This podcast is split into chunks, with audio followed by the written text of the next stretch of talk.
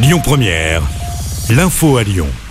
Bonjour Christophe, bonjour à tous. À la une de l'actualité, la vaccination des enfants de 5 à 11 ans au menu d'un nouveau conseil de défense sanitaire aujourd'hui à l'Elysée. Emmanuel Macron promet de répondre à la cinquième vague avec, je cite, pragmatisme, proportion et philosophie. La situation sanitaire continue de se dégrader dans le pays. Encore 42 000 nouveaux cas pour la journée d'hier. Plus de 2000 personnes sont actuellement en service de réanimation. Les vacances de Noël pourraient être anticipées. Les classes pourraient fermer quelques jours avant le début officiel des congés. À Lyon, c'est à partir d'aujourd'hui que le vaccinodrome de Gerland monte en puissance. Le centre sera désormais ouvert 6 jours sur 7 avec 2500 injections réalisées tous les jours. Un autre vaccinodrome pourrait rapidement ouvrir ses portes. Il pourrait être installé au centre commercial de la Pardieu.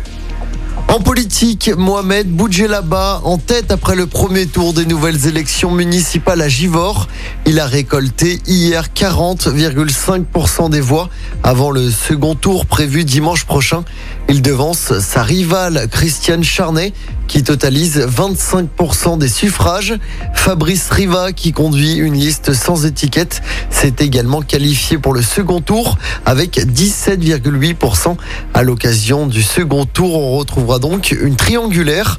Pour rappel, le premier scrutin en juin 2020 avait été annulé à cause d'incidents sur deux bureaux de vote avec des soupçons de pression sur les électeurs. Une septième école occupée à Lyon à partir d'aujourd'hui.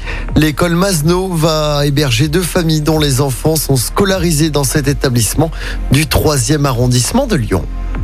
On passe au sport en football. L'Olympique lyonnais n'y arrive toujours pas en championnat.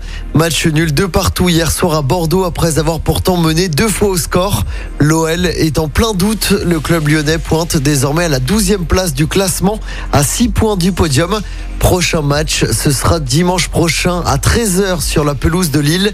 Et puis toujours en football, les filles de l'OL se sont largement imposées en championnat hier après-midi à Dessine.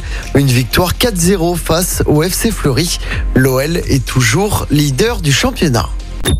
Écoutez votre radio Lyon Première en direct sur l'application Lyon Première, lyonpremière.fr et bien sûr à Lyon sur 90.2 FM et en DAB+. Lyon Première